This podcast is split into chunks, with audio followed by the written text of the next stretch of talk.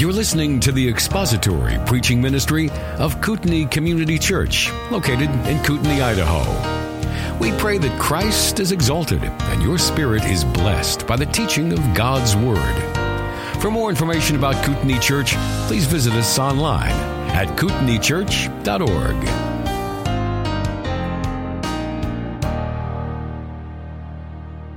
Well, I know for a fact that none of us are ever saved with a perfect theology. In fact, I would be willing to bet that very few of us, if any of us, even die with a perfect theology. But when we come to the Lord, we come to the Lord through a very simple gospel with a very simple message that is easy to understand. You are a sinner. You needed a savior. Christ died to pay the price for sin. And if you will come to him in repentance and faith, you can have eternal life and be forgiven of all of your sin.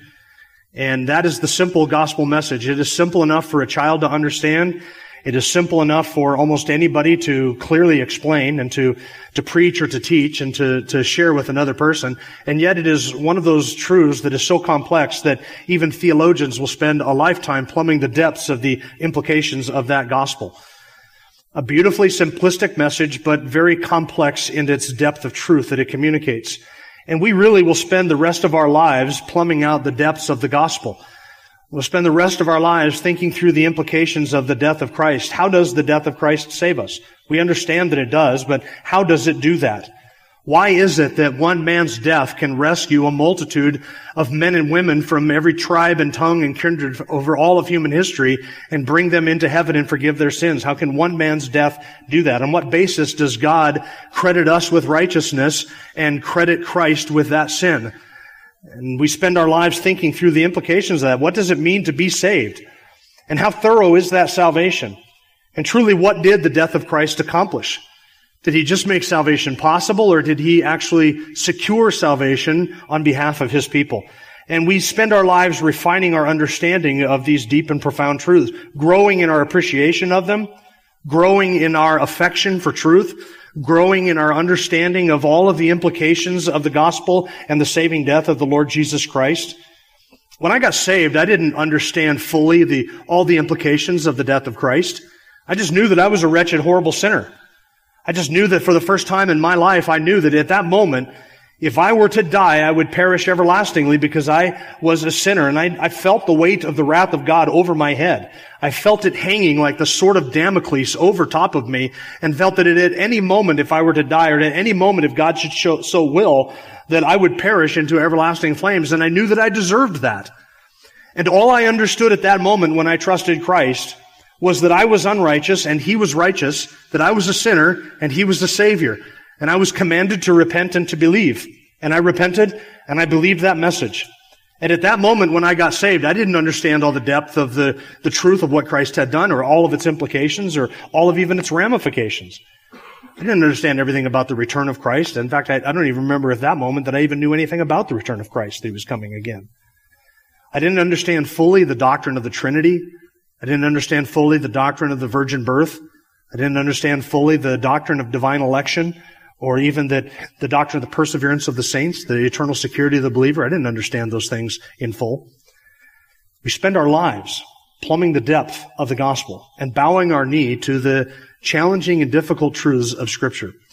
And coming to a robust and, and, and forming a robust and thorough understanding of the doctrines of scripture is aided by going through the book of Hebrews. We have seen how our understanding of these truths has been enlightened and encouraged and how we have grown in our affection for what Christ has done and our appreciation for what Christ has done. Hebrews is essential to that. Last week we were in Hebrews chapter 9. We're finishing up this section that details the death of Christ, the one-time, one-time nature of his death and what some of those implications are. Last week we just looked at verse 27, and inasmuch as it is appointed for men to die once, and after this comes the judgment. And we just talked about death and judgment. And as if one sermon on that subject was not enough, decided to do part two, so today is death and judgment part two. And I know that had to have thrilled you when you saw that this morning. You thought, okay, one, one sermon on death and judgment was, was good, and, and more's better. That's my motto. More is better. If one is good, then two will be fantastic. So that's what we're doing today. We're going through the second part of this. Because there are two parts to this, this passage, or there are two parts to this argument. The author is laying out that Christ has died once because it is appointed to man to die once. So death is appointed for all of us. But there is a difference with the death of Christ. It has a significance that the death of one man or any other men, uh, any other man does not have. So last week we looked at verse 27. What is appointed to man? It is appointed unto us to die once, and after this comes the judgment.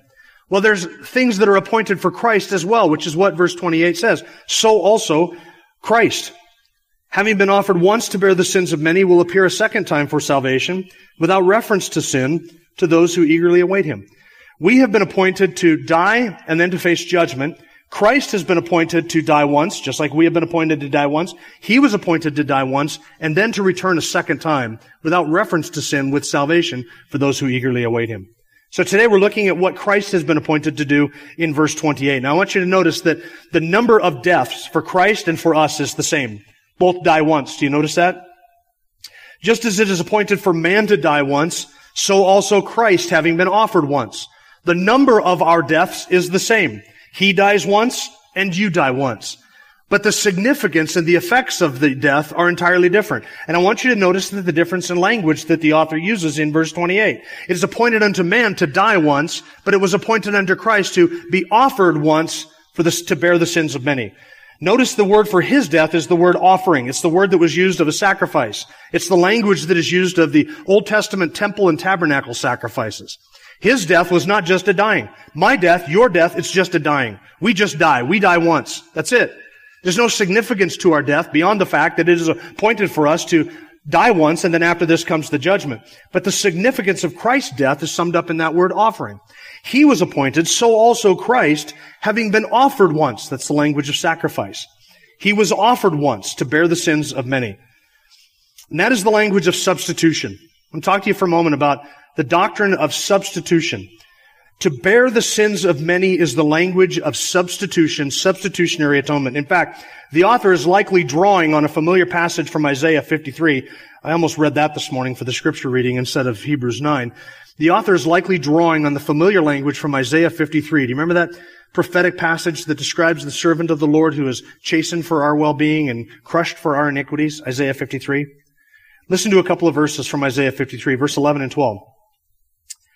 As a result of the anguish of his soul, he will see it and be satisfied. By his knowledge, the righteous one, my servant, will justify the many as he will bear their iniquities. Therefore I will allot him a portion with the great, and he will divide the booty with the strong, because he poured out himself to death and was numbered with the transgressors. Yet he himself bore the sin of many, many and interceded for the transgressors. That is language here in Hebrews chapter 9 verse 28. That is language pulled right out of Isaiah 53. He bore the sin of many. That's the prophecy that Isaiah gives in Isaiah 53. He also describes similarly in verses 4 to 6, Isaiah does, of that same passage. Surely our griefs he himself bore, and our sorrows he carried, yet we ourselves esteemed him stricken, smitten of God and afflicted. But he was pierced through for our transgressions. He was crushed for our iniquities. The chastening for our well-being fell upon him, and by his scourging we are healed. All of us like sheep have gone astray. Each of us has turned to his own way, but the Lord has caused the iniquity of us all to fall on him. Do you notice the contrast all the way through those verses? Us, it's our iniquity and his chastening. Our sin and his being crushed. Our, tra- our transgressions and his chastisement. This is the language of substitution. Even back in Isaiah 53, Isaiah pictured or, or prophesied a Messiah who would come and die in a substitutionary way for his people. The Lord has caused the iniquity, the sin of all of us to fall upon him. Meaning that the Father has treated him as if he committed all the sins that his people have committed. That's the language of substitution. He bears their sins. He bears up underneath of it. He suffers the wrath of it all the chastening, the scourging, the stripes, the discipline, the suffering, the affliction that we deserve for our sin, the Lord has caused all of that, not some of it, but all of it to fall upon Him. He is the substitute who bears the sins of His people, stands in their stead, bears their wrath, takes the anger of the Father against sin, His righteousness and His justice. He is the one who does that as our substitute. This is the language of vicarious substitutionary atonement. Now listen, all three of those words are essential to a biblical and orthodox, small or small o orthodox understanding of the death of Christ. Vicarious substitutionary atonement. Vicarious meaning it was voluntary. He suffered and he died on a voluntary basis. He was the one who, who willingly, voluntarily stepped in and bore our sin.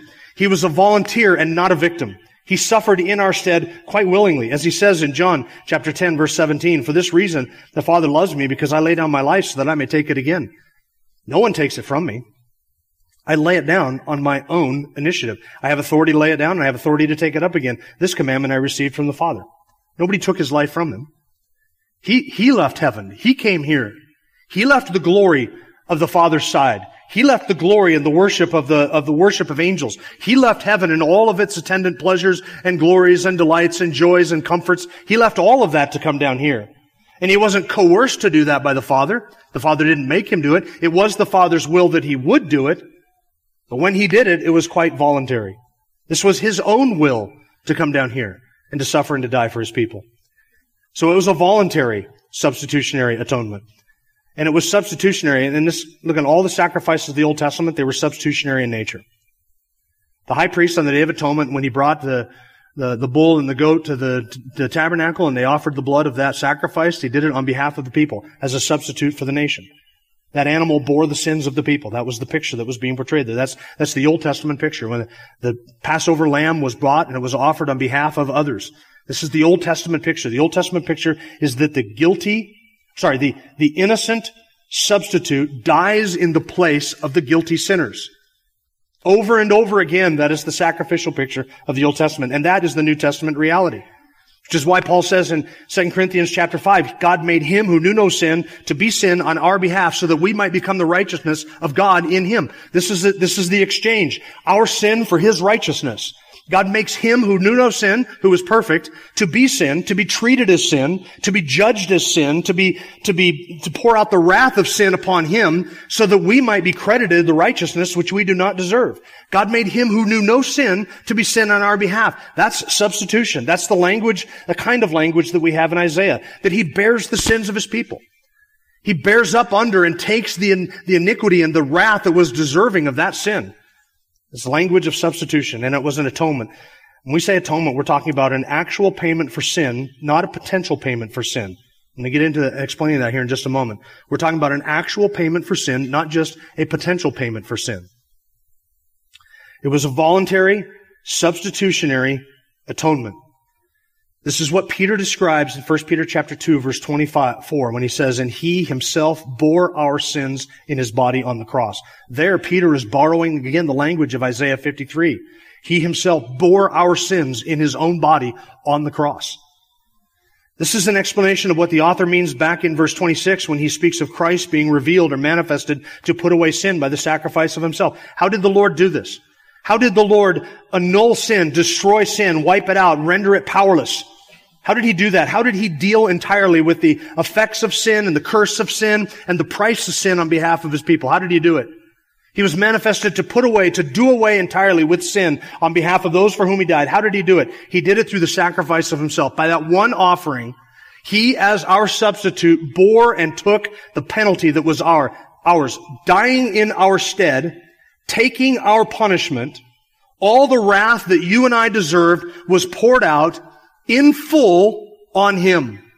He has caused all of our iniquities to fall on the head of a substitute so that he could declare us righteous when we are not righteous. So he can, he then treats his son as if he has committed all the sin that I have committed so that he can treat me as if I have done all the righteousness that Jesus ever did. This is a substitutionary death. He stands in the place of, in the stead of, as a representative for those for whom he has died. Galatians 3 verse 10 says, For as many as are the works of the law are under a curse, for it is written, Cursed is everyone who does not abide by all things written in the book of the law to do them. We are under a curse because we have failed to keep the demands of the Old Testament law, all the moral law of God. Because we are liars and thieves and blasphemers and fornicators and adulterers and effeminate and homosexuals and gossips and slanderers and men haters, because we are all of those things in thought, word, and deed, because all of the curse that is attendant to that law, because we have failed to live up to God's righteous standard, because all of that hung over our head, God has caused that curse not to fall upon us, but instead to fall upon the head of another. So Galatians 3:13 says, Christ redeemed us from the curse of the law, having become a curse for us. That's substitution. He becomes the cursed one in our stead. So another is cursed by the Father, because cursed is everyone who hangs on a tree. So another is cursed by the Father, so that he might declare us righteous, so that he might forgive us. Whereas men are appointed to die once and then face judgment, Jesus Christ was appointed to die once and to bear that judgment. Does that make sense? It is appointed for us to die once and face judgment. It was appointed for him to die once and to bear our judgment. So the Lord Jesus does not put away sin by dismissing it, by ignoring it, by pretending that it doesn't exist. He doesn't put away sin by simply giving his life as a symbolic gesture of the power of love and self-sacrifice or some other wacky new age liberal idea like that. It's not how he puts away sin. He puts away sin by bearing all of the curse of it. So that the full wrath of God, infinite in its measure, would fall upon the head of another so that divine justice could be satisfied by that one atoning death. And we could be declared righteous and forgiven on the basis of what he has done. That is what it means to be a substitute. So if he has borne your sin, if he has put away your sin, then the justice of God is satisfied concerning your sin, and that justice can never fall upon your head. Ever. If he has borne your curse, the curse of God, the Father, against your sin can never be borne by you, ever. Because he has borne it as your substitute. If the substitute has been offered in your place, then you're free to go. God can declare us righteous, not on the basis of any deeds which we have done, but because of the work and sacrifice of another person because somebody else did all the deeds of righteousness that we were required to do. And then by that doing, and then in his dying, he paid the penalty and bore the wrath and the curse of God for our sin. Because of his doing and his dying, we can be declared righteous by his doing, and we can be forgiven by his dying because he bore all of the curse. That is how the substitute saves us. By standing in our stead. So we are declared righteous, listen, not because our act of faith warrants that declaration. Not because our act of faith warrants that declaration. We are declared righteous because somebody else bore the wrath in our stead. There's nothing about human faith that is worthy or noble enough to warrant God's mercy or His grace or His forgiveness. So we're declared righteous not because our faith warrants that. We're declared righteous because of the doing and dying of the Lord Jesus warrants that and he can declare righteous then all those for whom Christ has died. This was the purpose of God in the atonement of his son.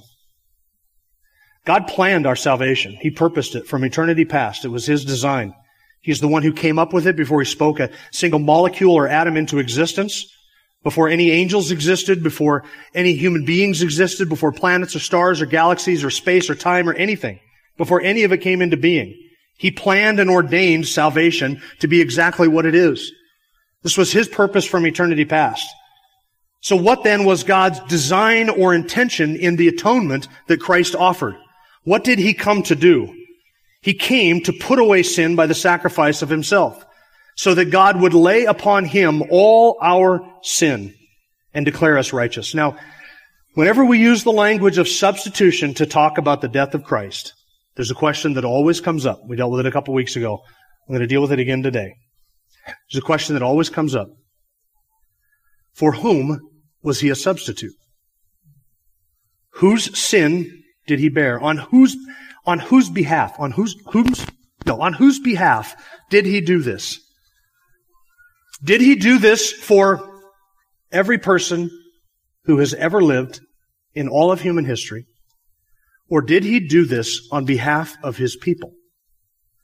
And if we are going to talk about the language of substitution, then friends, if his death was truly a substitution, if he truly bore that sin and took all of the wrath that those for whom he died deserve, and if he satisfied divine justice, and he has put away sin on behalf of those for whom he has died through that one atoning death. then his death is not for all men without exception. It cannot be. Otherwise, hell would be empty. If he has satisfied the wrath of God for every last sin that has ever been committed in the history of humanity, then hell is empty. Because then those who are there have no sin debt, no curse that they are suffering for. So then we would say that the atonement is limited. Now this causes people to, to get all, it hurts our feels. It hurts us right in the feels to talk about a limited atonement. Because when we do, here's what people think. People think that when you describe the atonement of Jesus Christ as being limited, that you are saying the value of it is limited. That's not what we're saying. We're not saying the value of it is limited. We are saying the application of it is limited. We're saying that the scope of it is limited. We're saying that it is an actual payment for sin that was made on behalf of individuals and certain peoples, a limited number of people. That's what we're describing. We're not saying his, his atonement, his, his death, lacked value and was unable to save any more than it saves. That's not what we're describing. Certainly not what I'm describing. Listen. Just my sin debt alone is an infinite debt. It would require an eternity in hell for me to pay off that one debt. My sin debt alone is of infinite weight. So if I were the only person to benefit from the death of Christ, if he had determined to just save me, it would still require the sacrifice, the doing and the dying and the sacrifice of Jesus Christ. The Son of God, even if he saved only one person, just me, the Son of God would still have to come into this world, live a perfect life, acquire, uh, uh, uh, per- perform all of those righteous deeds, and then to give himself as a sacrifice in my stead to die as my substitute. He would still, if I were the only one to be saved, he still would have had to shed just as much blood, suffer all of that wrath. Why? Because my debt was infinite and the price he paid was an infinite price. So if I were the only one to be saved, it would still require the Son of God to be manifested and to put away sin by the sacrifice of himself for me. And everything would have happened to have, had to have happened just as it happened, just to save one of us. So we're not saying that the sacrifice that he offered was of limited value. It's not. We're suggesting that it was limited in its scope. Now, just in case you're somebody sitting here and you think, well, I don't believe in limited atonement, I believe in unlimited atonement. Let me share something with you. You believe in limited atonement. Everyone believes in limited atonement, unless you believe that everyone goes to heaven.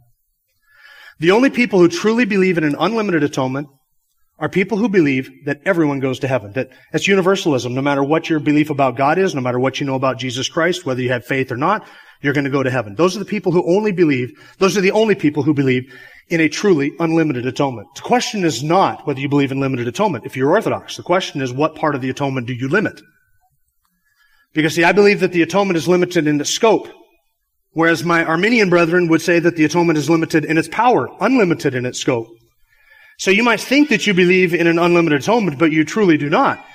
Those who believe in an unlimited atonement would say that they believe that Jesus Christ died to pay all of the sin debt for all of the people who have ever lived in the history of humanity forever. That every last sin committed by every last person who has ever lived was laid upon the head of the Son. So that while Jesus was there suffering and dying on the cross, God took all of the sin of the Amorite high priest who lived and died in his ignorance and his rebellion and poured that out on Jesus. And God took all of Pharaoh's sin and he poured all of that out on Jesus. Every sin, every committed, all of the weight, all of the wrath of it, for all of humanity, whether they're ever saved or not, all of it was poured out on Jesus and he bore the full weight of that. That's what is typically called universal, uh, universal atonement or unlimited atonement.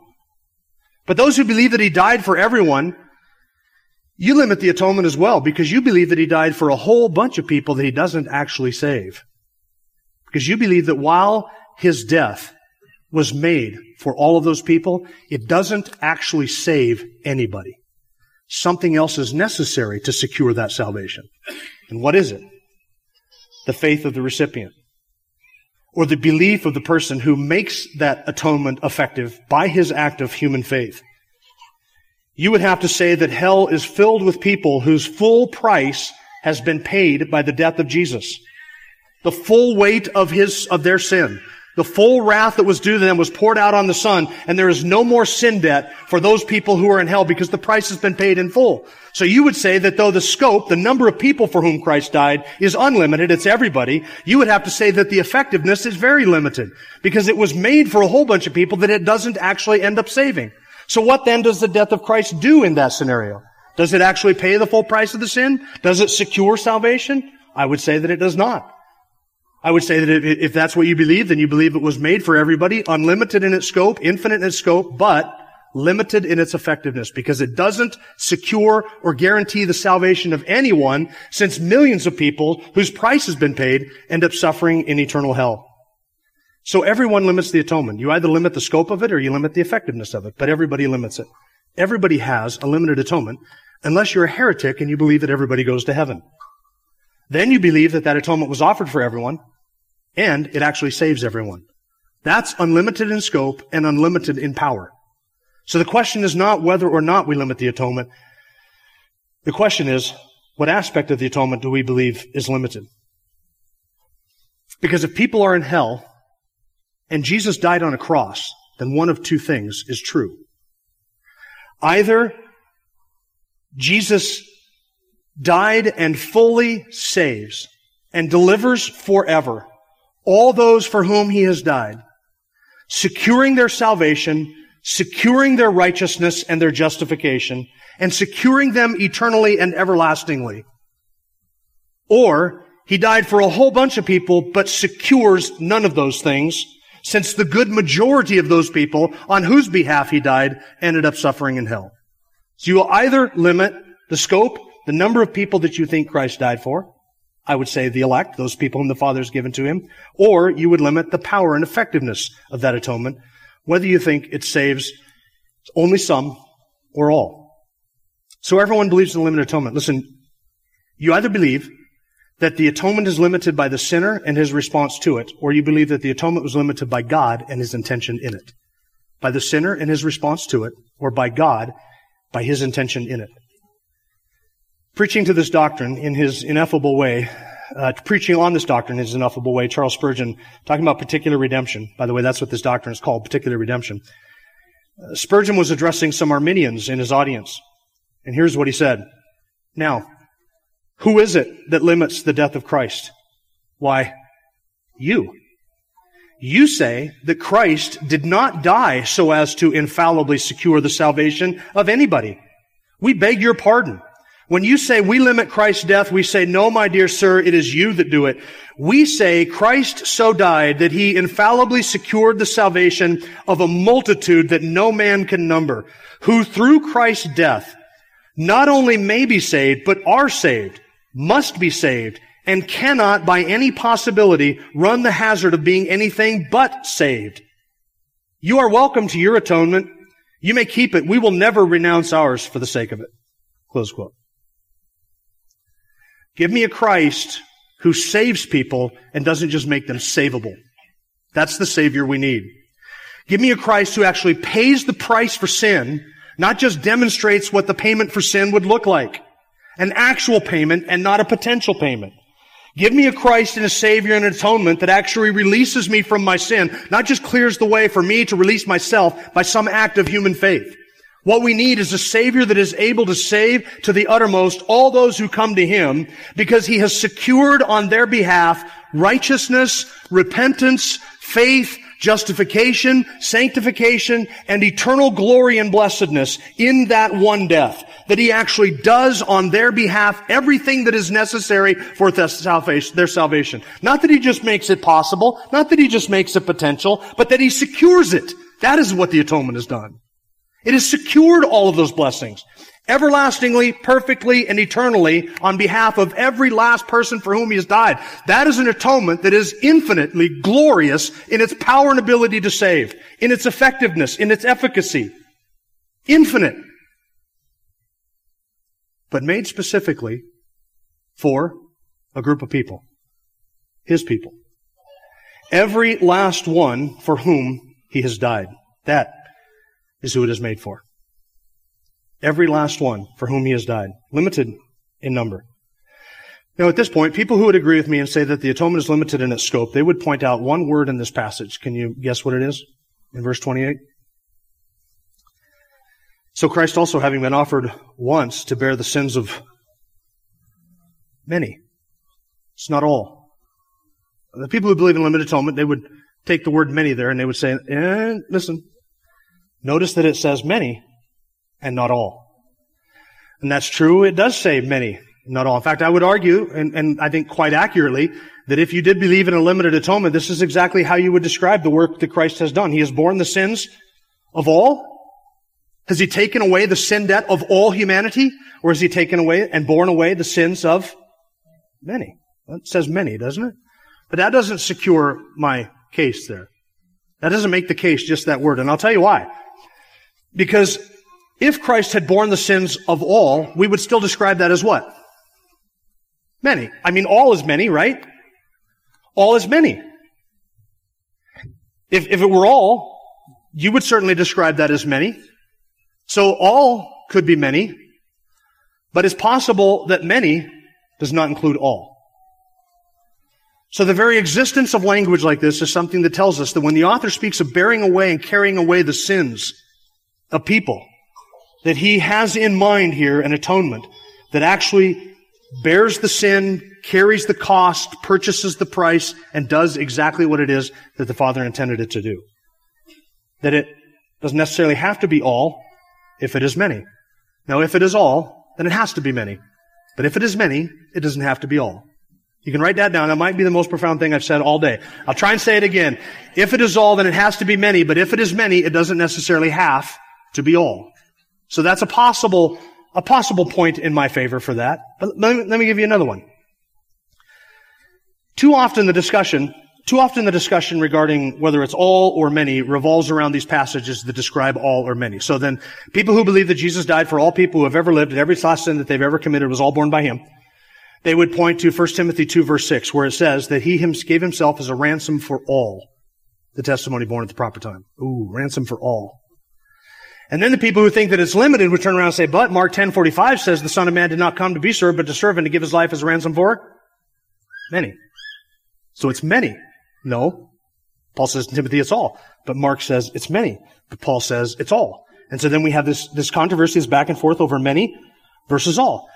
So then the people who believe that the death of Christ was for all people, for the whole world, would quote 1 John chapter 2 verse 2, where it says that Jesus Christ was the propitiation for our sins, and not for our sins only, but also for the sins of the whole world.